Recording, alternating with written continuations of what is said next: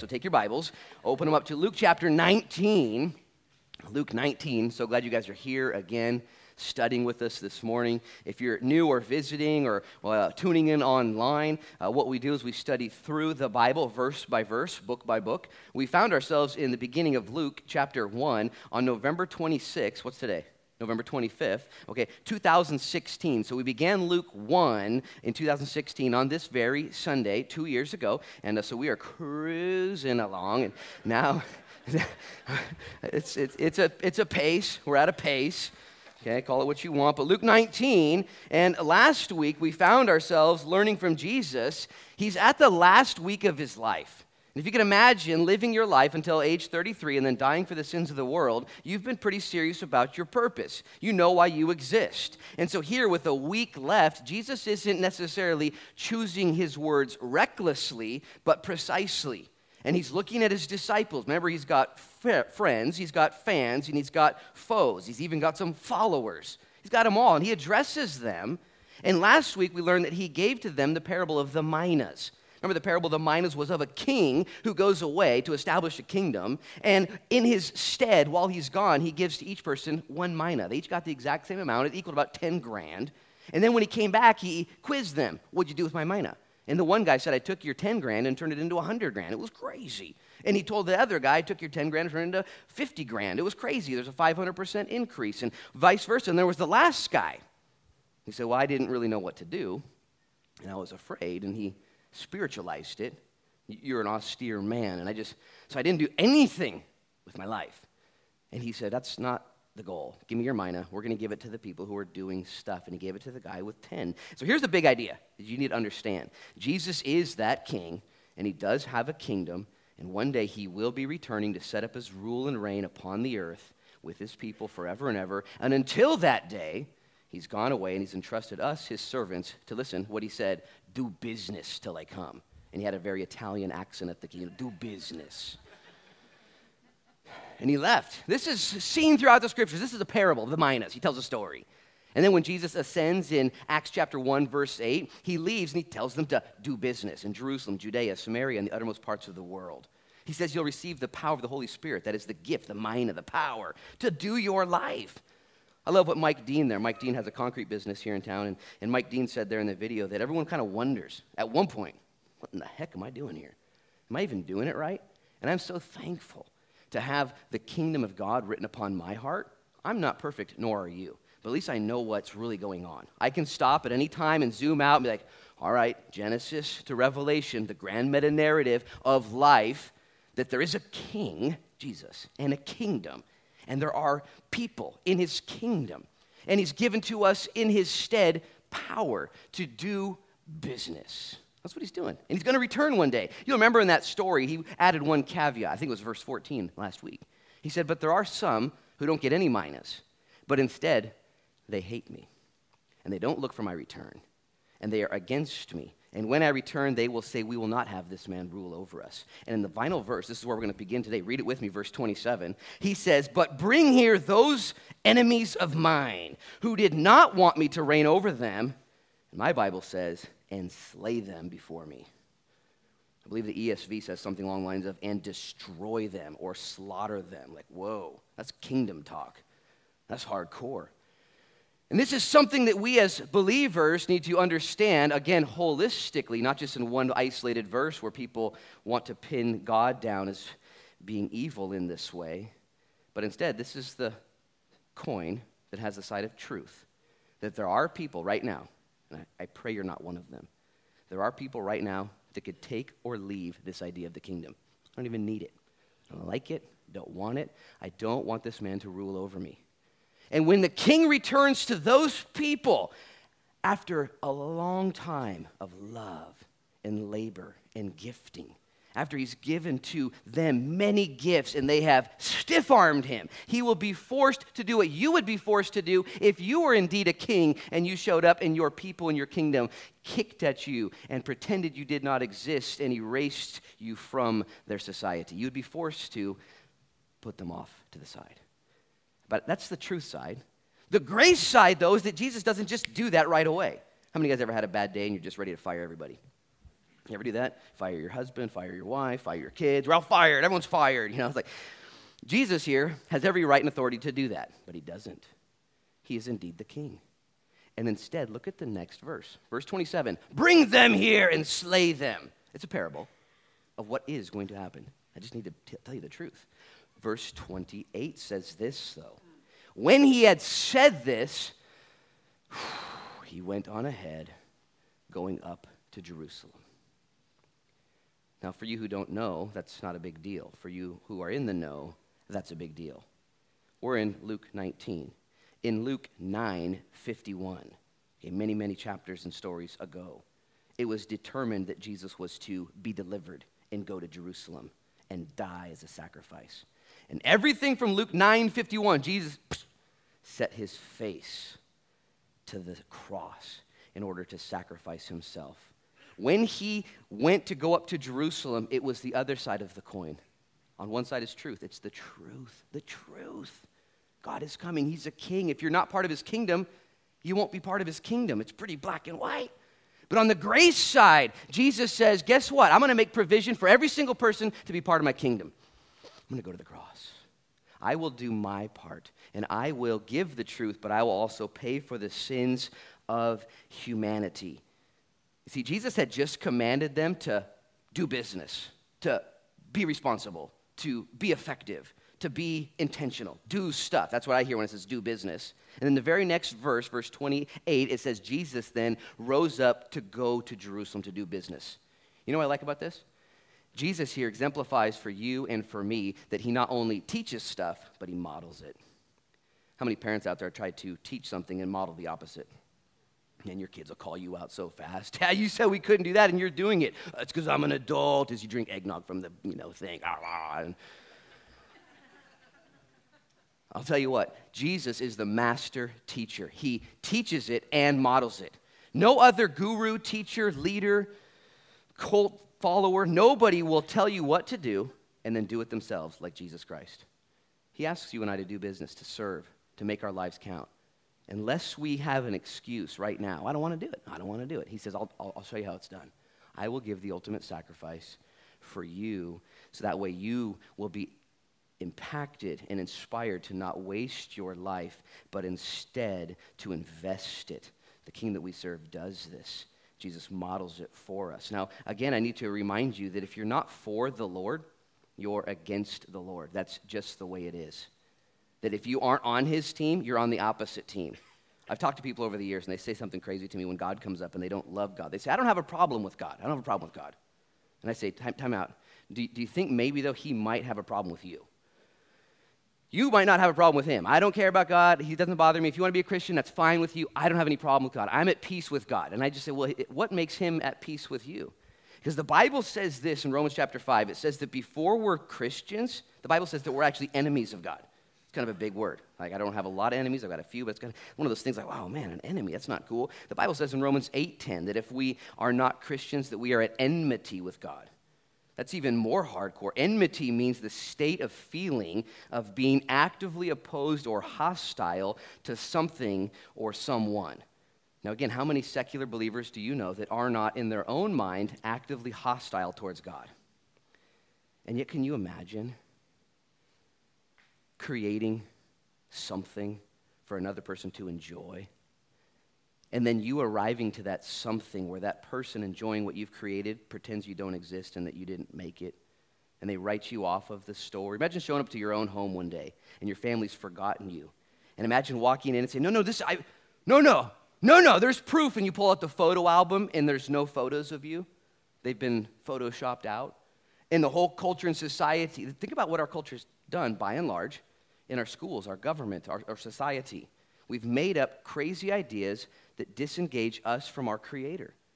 And when God is, when, and you might talk to somebody, or you might even be here this morning visiting, saying, Look, I'm an agnostic, or I'm an atheist, or I just don't know, but I'm, I'm not against God. By very nature, by not being for him, you are against him. You're his enemy, you're at enmity. And the Bible says in Colossians 1:21, the most devastating, that we are alienated from God. That's the truth. We've done this to him. And I say that to say this He stays the course. in this portion, this portion of Scripture is called the triumphal entry. In your Bible, it's taught in Matthew, it's taught in Mark, it's taught in Luke, and it's taught in John. The triumphal entry where Jesus makes it to Jerusalem for the sole purpose of dying for his kingdom and for his people. And listen, this is crazy. And dying for his enemies, and dying for those who were at enmity with him, and dying for those who were alienated from him. The Bible says that a good man may possibly give his life for a friend. you know, if you're a good man, you might die for a buddy, maybe. But can you imagine laying down your life for your enemies? And I need you to understand that the coin, truth and grace, intention. Jesus is not, I can say it this way, and I could be wrong, and I will be corrected, but he's not excited to slaughter his enemies Okay? much like you would not be excited to, to put down a family dog that had contracted rabies and had lost its mind and was now attacking your children. This would be the hardest thing you would have to do as this family had lost its mind and come against you. That's why Jesus hasn't returned yet. That's why we still, that's why SBC exists. That's why we partner with so many organizations and feed as many people as we can because we believe that Jesus is wooing his creation back to him. The Bible says the sun rises and sets upon the wicked and the good. He does the same for everybody so that way people would see him. His heart is for others. And it's so important that we see this. Otherwise, we'll be like the disciples. In just a few short days, Simon Peter will pull out of his robe a knife and try and cut the head off of Malchus one of the enemies of Jesus. And Jesus will say, It's not what we're doing, bro. That's not time for that. Earlier in the story, James and John wanted to smoke the whole entire city of Samaria because they wouldn't rent a Motel 6 room to the disciples. And Jesus says, You don't know what spirit you're of. Like, we're not, that's not happening. This is my family. Wouldn't that be crazy if you looked at non believers and antagonists and attackers and haters? You're allowed to, by the way, as family that has been plagued or gone astray. You're actually allowed as a Christian to be benevolent, kind, and generous towards your enemies. It's crazy. You, in your cognitive thinking, think that's irresponsible. I can't be kind to that person. They haven't been kind to me. Remember that one time that guy spit on my car? I was, I was nice to him this morning. I, went, I asked him, it was hard, but I said, How you doing, bro? Baby steps, baby steps for me. We're going to be best friends one day. It's going to be so sick. It's going to be sick.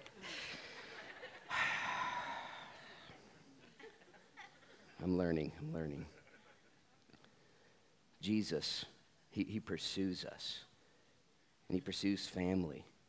You wouldn't just lash out at your family. Instead, you would do everything. I'm so thankful. Sometimes people get impatient with the, the timing of God and why are we still here and what's going on and, and all of that. And I tell you what, I, I, for one, am thankful for God's patience with our world. And He is promising that He's not finished with what He's done, but instead He will complete the work that He began. So look at verse 28 again. It says, Then, when He had said this, He went on ahead, going up to Jerusalem.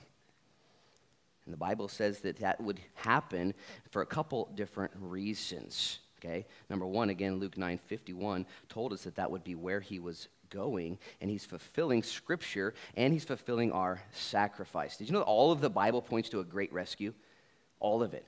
All four Gospels point to this kingdom coming, and this is that day where Jesus makes it all happen to Jerusalem. It says in verse 29 that it came to pass when he drew near to Bethphage and Bethany at the mountain called Olivet that he sent two of his disciples, saying, Go into the village opposite you, where as you enter, you will find a colt tied on which no one has ever sat. Loose it and bring it here. And if anyone asks you, Why are you loosing it? Thus you shall say to him, Because the Lord has need of it. In some of your translations, it says, These are not the drones you're looking for.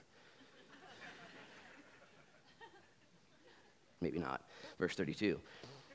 So those who were sent went their way, found it just as he had said to them. But as they were loosing the colt, the owners of it said, Why are you loosing the colt? And they pulled this Jedi mind trick, verse 34. And they said, The Lord has need of him. And they took him. Stop right there, eyes up here.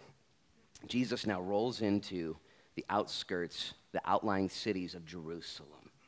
Bethany and Bethphage on the Mount of Olivet. And he sees the city. I need you to understand this is a big showdown. This is it. This is the day, his day that had been foretold thousands of years earlier. And now he shows up. Not everyone knew what was going on. We do now that we study it in hindsight. And as he showed up, he stopped and he surveyed the scene. As a matter of fact, we got a picture here of, of Jerusalem. You could put it up there. I just want you to kind of see what Jesus would have seen. Not that one, the other one. Uh, there's two. That one, because I want to see the other one in a second. The Dome of the Rock Mosque there in the middle wasn't what Jesus was looking at. As a matter of fact, the entirety of the, of the Temple Mount, I'll just point to it, is right here. And there would have been a huge temple constructed right here, probably going up about this high. This over here is the southern steps. If you're on my other side, there's the southern steps right there, and there would be a temple here. Over here is the eastern gate. Jesus is going to ride down the Kidron Valley and enter in through the eastern gate. You'll notice now that the eastern gate is sealed shut with rebar, concrete. There's no getting through, no getting in and out to this day. This was done in 1541 by the Sultan Suleiman. I got his name written down. This guy was crazy. The Ottoman Sultan Suleiman the Magnificent in 1541, a Muslim Turkish leader who read in the book of Ezekiel and Ezra that the Messiah would ride through on a donkey through this gate. Now, in those days, the Jews were saying, Yeah, we're still waiting for that to happen. We who are believers are like, that already happened. He already did. And so he sealed the gate, wanting to dissuade any Jews from revolting and saying, We're preparing the way. Which, by the way, in 2019, is it 2019 yet? 2018? Sorry, I'm getting aggressive. 2018, uh, there are still Jews waiting for the Messiah to come through the eastern gate on a donkey. Jesus is going to say in a few minutes, Guys, did you see, did you see what just happened? I just did it. He's going to say, But your eyes are blinded from these things. There were those, and there are some who see. Okay? Gentiles specifically, and Jews in minority. But there will be one day. The Bible actually declares in the same book of Ezekiel that this gate, this is so funny, when Suleiman, Ottoman, the Sultan the Magnificent. When he sealed the gate, the very next verse says, and the gate will be sealed.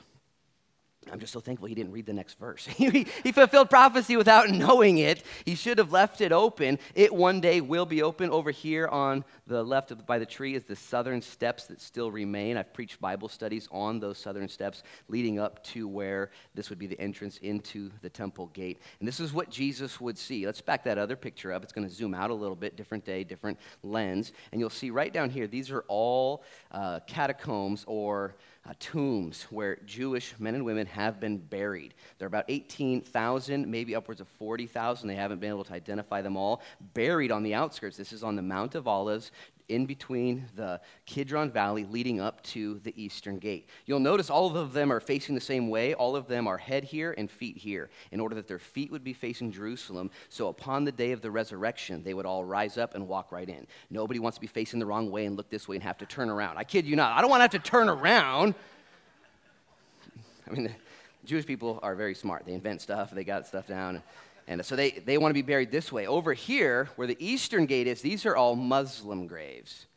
They've been there for many, many years, hundreds and hundreds of years. And Suleiman, Ottoman, the Sultan, the Magnificent, began burying Muslim bodies there, not like this in boxes, but just everywhere, knowing that the Messiah would not be able to walk through the eastern gate if he came in contact with dead bodies. And so they went ahead and, and the, the rebar and concrete wasn't enough, let's put some dead bodies here. So this is similar to what Jesus would have seen, minus the bodies here, and this eastern gate would have been open, and there would have been a huge temple there. You can go ahead and take the photos down.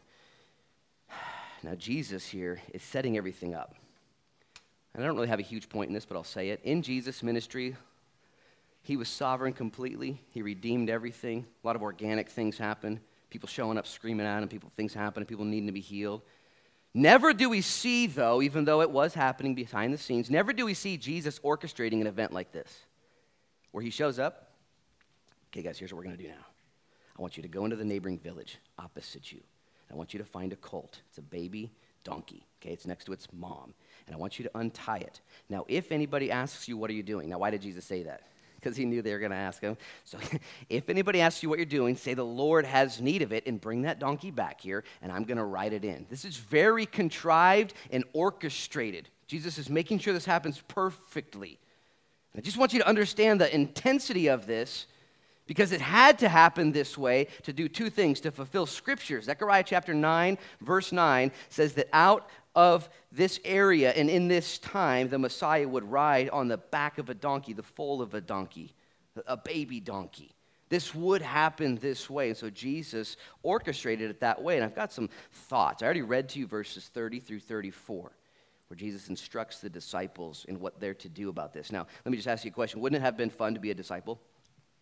Just so fun. Like, you really don't know what's going on ever. You're always in trouble. You know, you're always saying st- stupid stuff. You're always looking at Jesus like, I really, I love this guy. But man, I have no idea what's going on. And so you get here to Bethphage and Bethany, and Jesus like, I need two volunteers. You're like, not it, not it, like, not it, not it. And the last two guys are like, ah, what? He's like, I want you to go opposite of where we're at. Like, we were just, come on, man.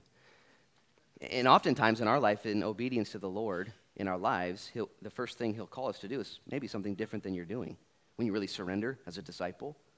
Oftentimes, sometimes he'll allow you to keep doing what you're doing, but maybe do it differently. The Apostle Paul, before he became Paul, was on his way to Damascus to kill Christians. That's not a good thing. Once he became a Christian, he was still allowed to go into Damascus and then preach Christ. He went the same place, just differently. God might allow you this morning to do the exact same thing you're doing. He might say, Yeah, I love what you're doing. Little adjustment, though. You got to change that. Keep doing what you're doing. You got to fix it. There may be somebody here, the Lord's looking at you going, Want to volunteer for a project? It's completely opposite of what you're doing. you know, it's completely over here. I'm going to change everything. And he tells them here in verse 30 go into the village opposite you. I need two volunteers. Go get me a donkey. In my notes here, I put go steal me a donkey, but I don't want anybody to get the wrong impression. You know what I'm saying? Like, well, Jesus stole cars. No, you know. in those days, a donkey or horse that was available in that way could be used for, for, a, for a service, okay? It was, it was normal. They weren't just stealing it. But I want you to just pay attention to a couple things. Okay, from verses 30 through 32, there are what I would call five basic principles to following the Lord. Okay, I'm just going to rip through these.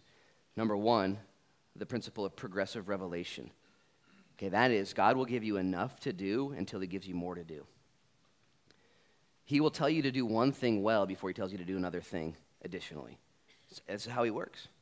He won't tell you everything that's going on in your life, in your business, your relationships, your, your ministry. He's not going to give it all to you. You'd freak out. Two things would happen. You would either expedite what he showed you he's going to do, you'd, you'd jump the gun, or you'd peel and go to Jamaica. I'm out of here, you know, like you would see the future and say, I'm leaving. But instead, he says, No, I just want you to do this one thing. And if you're honest, you'll look back at your life and say, That's actually what's been going on. I say yes to one thing and I do it well and I I finally learn and I get there, and then, then holy, cow, I can't believe it. It led to this thing. And then it led to this thing. He tells them first, go into the opposite village of you. Okay. And then what's going to happen? Well, then you're going to see a donkey. Okay, okay. And then what's going to and, and he tells them one step at a time. And my simple uh, application for you is what has God asked you to do? Do that. I talk to people from time to time that say, God hasn't talked to me, God doesn't speak to me, I don't know what to do. And I usually kind of just say, Well, have you avoided doing what he told you to do last time?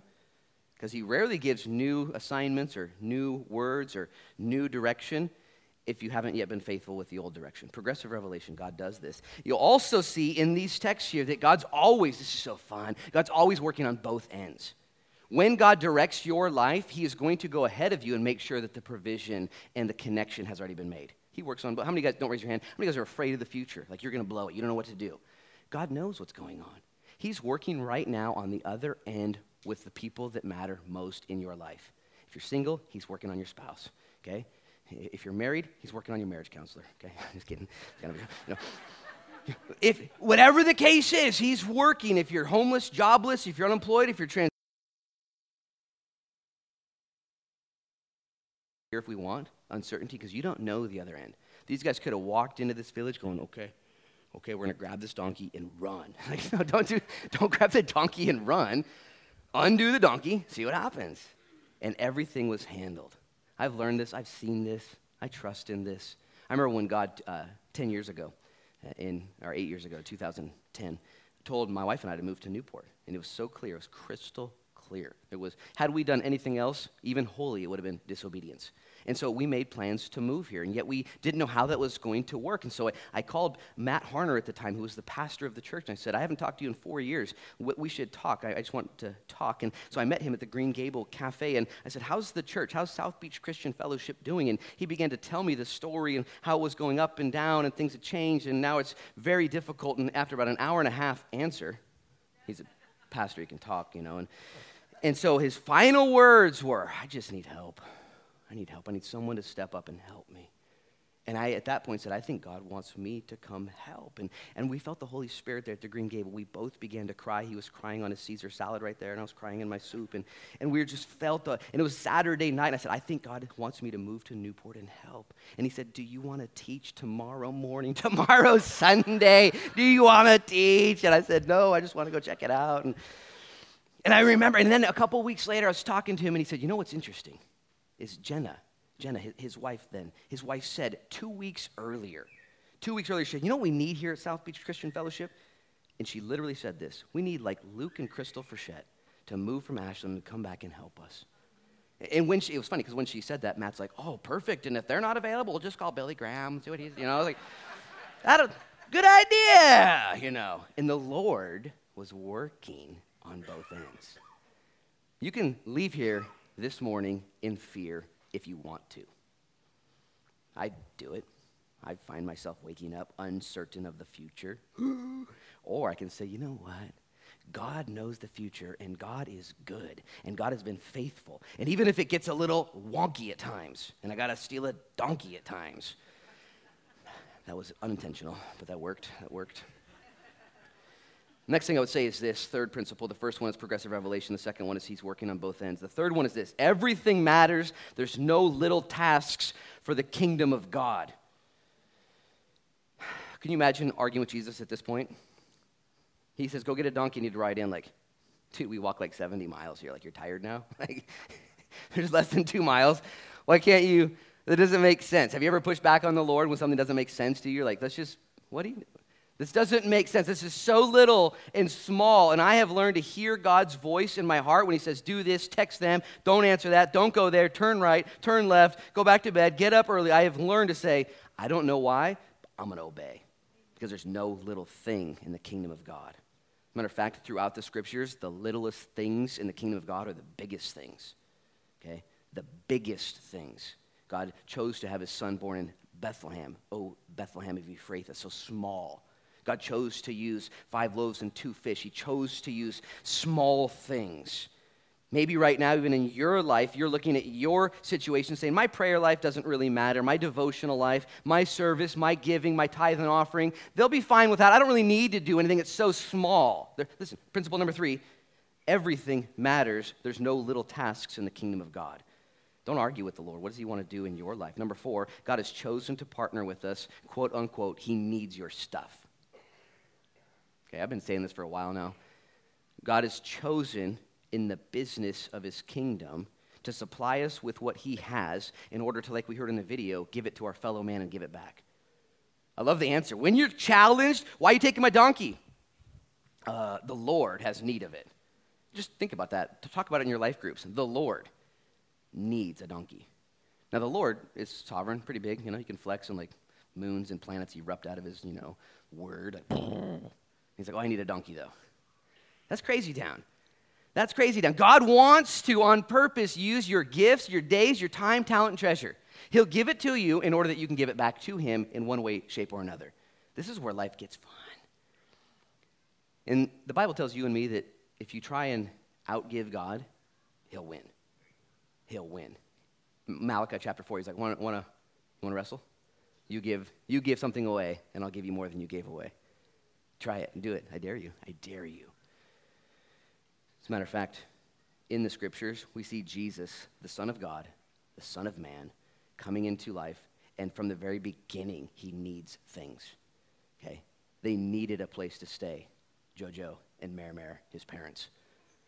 And there was nowhere for them, and so they stayed in a manger. They're in a stable and they borrowed the animal's trough from the very beginning. As Jesus continued to live his life, one day he's preaching a sermon Hey, Peter, can I use your boat?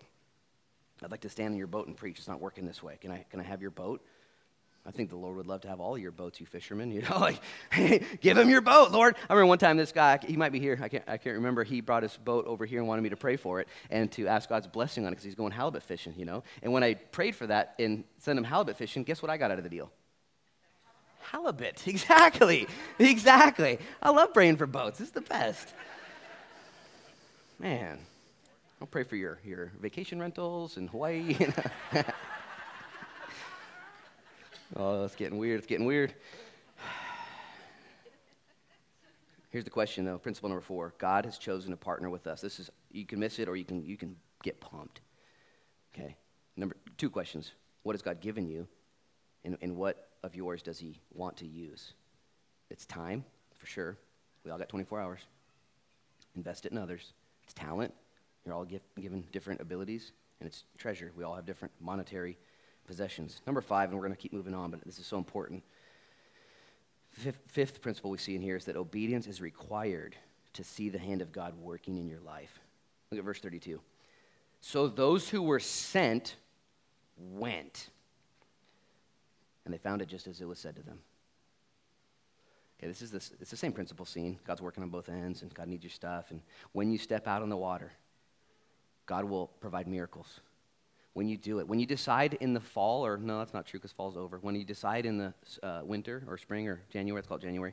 When you decide next year, honey, let's do a life group. Let's do it. I feel like we should do a life group. We have a house, we have couches, we even have a table. Wouldn't it be a tragedy if you had a house with couches and a table and never invited people to sit on them. It was just for you. Wouldn't, wouldn't that be a tragedy? But instead, you said, you know what I'm going to do? We're going to do a life group. We can't have everybody here because we have a small house, but we're going to invite two other couples, those two and us two and whatever. We're going we're going to do it. And if you do that, obedience allows you to see God's faithfulness and his miracles. They were sent, so they went.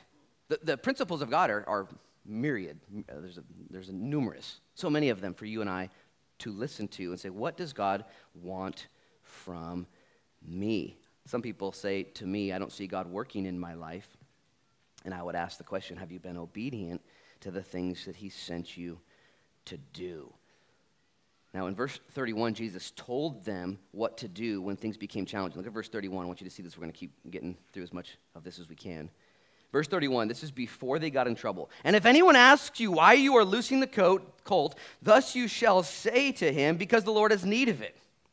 Again, I freak out on this stuff because, because God controls the universe, and He could have done things differently. He could have blinded that colt owner. He could have put them inside, you know, making their espresso. They don't even see what's going on. But instead, He knew what was going to happen and instructed them listen, this is so important how to respond when they were challenged and opposed to walking for God. It's very simple, not a big deal. Oh, the Lord has need of it. This is not the drones you're looking for. You know, and Oh, yeah, go ahead and take my donkey. I thought that was a great idea, anyways. Like, God totally was in control of the opposition that came at them. Don't raise your hands, but how many of you guys like trials, opposition, difficulty, fiery events in your life, setbacks, frustration? I, I said don't raise your hand because you wouldn't raise your hand. If you did raise your hand, we're going to pray for you. Nobody likes that. We don't like it. As a matter of fact, here is a question, and this is important. How many of you are still surprised when things get difficult in your life and you're tested? Don't be surprised. Okay? I don't like it. I don't actually volunteer for trials. Anybody volunteer for trials? You don't need to volunteer for trials. They've already been pre-packaged. They're in the mail. They're on the way to your house. You don't have to go shopping for them. I'm serious. For the rest of your life, they've already been, it's like cyber from heaven to earth to you. They're on the way. You don't need to go looking for them. Here's the point, though Jesus said that we would get tested and have troubles. John 16. Paul said that we'd have challenges and difficulties. Romans 5. Peter said we'd have fiery trials. 1 Peter 1. James said we'd have various trials. James 1. Jude, Jesus' little brother, he only gets one chapter, but it's in chapter 1. In chapter 1, Jude said that we would have to contend for the faith. Trials, contending, difficulties. here's, here's my point I wish I could give you a stick, a magic stick, that you could take with you leaving here today and wave it in front of all your trials and difficulties and they'd disappear. It won't happen. But here's what I can give to you I can give to you God's word because he has instructed us what to do when things get difficult. Look at verse 31 again. If anyone asks you why you're loosing it thus, you shall say to him, because the Lord has need of it. Did you know that God's word has equipped you and me for every single trial we're in? Okay, the Bible calls it a sword. The Bible calls our faith a shield. You and I are ready to go. The more time you spend in God's word, God's presence, you'll be able to navigate through the difficulties of life. Again, there's no magic stick, there's no magic umbrella to keep you from storms. Yeah, you're not going to hear that message here. Some other church might tell you things are going to get easier for you. I'm going to tell you the truth. It's not going to get easier. Okay? It's not going to get easier. It's going to get harder and yet Jesus is going to be with you. Now, look what happens next. First, verse 33 as they were loosing the colt, the owner said, What are you doing? Verse 35. Then they brought him to Jesus, that is, the donkey, and they threw their own clothes on the colt, and they sat Jesus on him. Okay, this is an amazing scene. They take off their own jackets to make it comfortable for Jesus to create a saddle for him. They're uh, exercising reverence and devotion and humility. And yet, let's be honest, Jesus also is demonstrating humility, getting on this donkey. I'm going to talk about that in a minute. If you were going to ride into Jerusalem victorious, your, your, king has come, would you go like maybe a, a horse? Maybe just a horse? You ever seen a full grown man on a donkey? Like your feet drag. You know what I'm saying? It's like, it's, it's okay, humility. Both people are demonstrating humility at this point. I would also say, and I've mentioned this already, that in order for Jesus to get on this donkey right, they had to take off their jackets and serve him in that way. Okay? They had to give him what they had in order to advance the kingdom of God. This is simple, and I say that to you from your, my pastor's heart to you. My family and I, we love to give. Okay, we give 10% of everything that comes into our house to the ministry, not just this ministry, but to Kids International, to all over the place. We give. Okay, this is something my parents taught me as a young person. I want you to be a giver. Jesus needs to get on the horse. I got, got a jacket right here you could sit on. It's pretty awesome.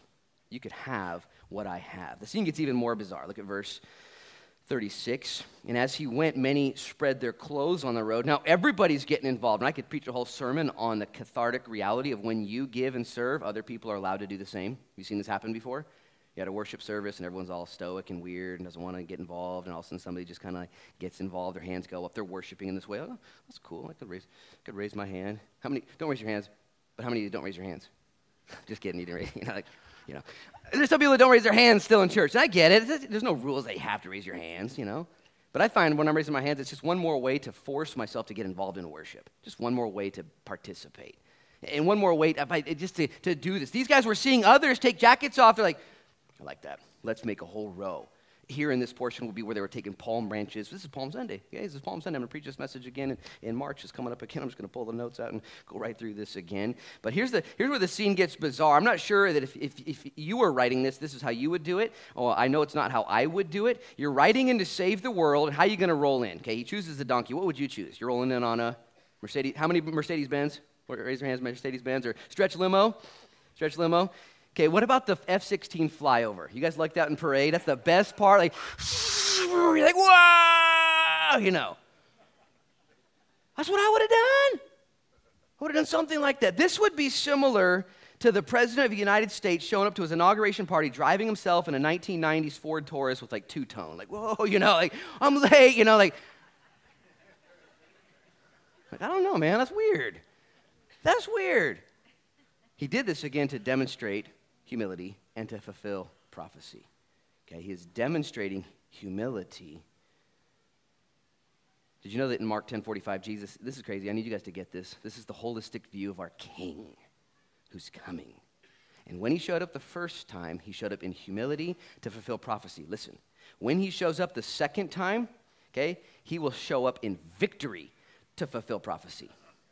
He showed up here fulfilling what the book said would happen, in all humility, serving those who had rejected him.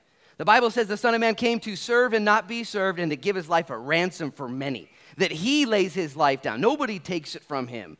That he is that sacrifice, the lamb that takes away the sins of the whole world. And he fulfilled that perfectly with humility, the prophecy. But the Bible declares to you and me he will return again, not on a donkey that he will return on a white horse to fulfill prophecy. This is where Jesus, truth and grace, he's the perfect king. Wooing his subjects, calling people out to him. Zechariah 9 9 says this hundreds and hundreds and hundreds and hundreds and hundreds of years before Jesus did this. It says, Rejoice greatly, O daughter of Zion. Shout, O daughter of Jerusalem. Behold, your king is coming. He is just and having salvation, lowly and riding on a donkey, a colt, the foal of a donkey. Jesus did that, lowly. And I say this again. If Jesus was able to fulfill this prophecy in Zechariah 9, guess what? You can count on him being able to fulfill the next one in Revelation 21. This is what Revelation 19 says. Now I saw heaven opened, and behold, a white horse. And he who sat on him was called faithful and true. And in righteousness he judges and makes war. His eyes were like a flame of fire, and on his head were many crowns. And he had a name written that no one knew except himself. He was clothed with a white robe dipped in blood, and his name is called the Word of God. And the armies of heaven, clothed fine with fine linen, white and clean, followed him on white horses. That's you and me. And out of his mouth goes a sharp sword that with it he should strike the nations, and he himself will rule them with a rod of iron. He himself treads the winepress of the fierceness of the wrath of Almighty God. Verse 16. And he has on his robe and on his thigh a name written King of Kings and Lord of Lords. This will happen. This is how he bids you and I to stay faithful with our minas. One day the sky will crack open and the king will return victorious, not on a donkey, but on a white horse. And he will come and he will establish his kingdom. I wanted to get further than I'm going to get, but I'm going to get as far as I can get. So look at verse 37.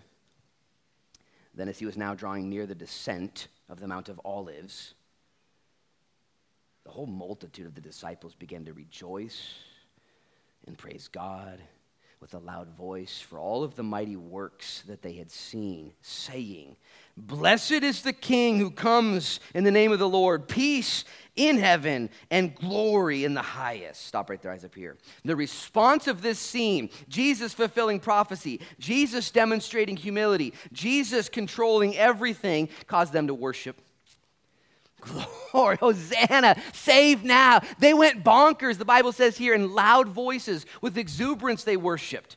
Now, again, everyone here is allowed to worship your own way. Okay, I get it. But you must worship. Do you understand?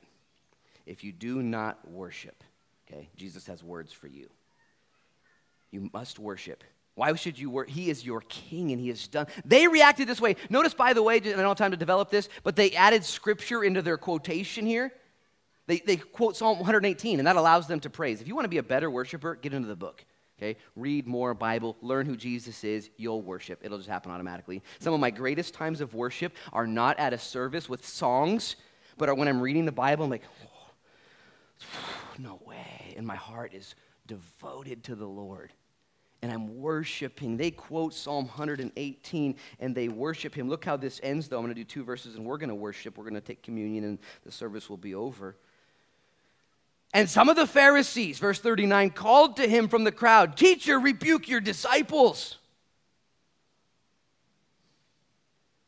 There were people then that told the worshipers to stop worshiping.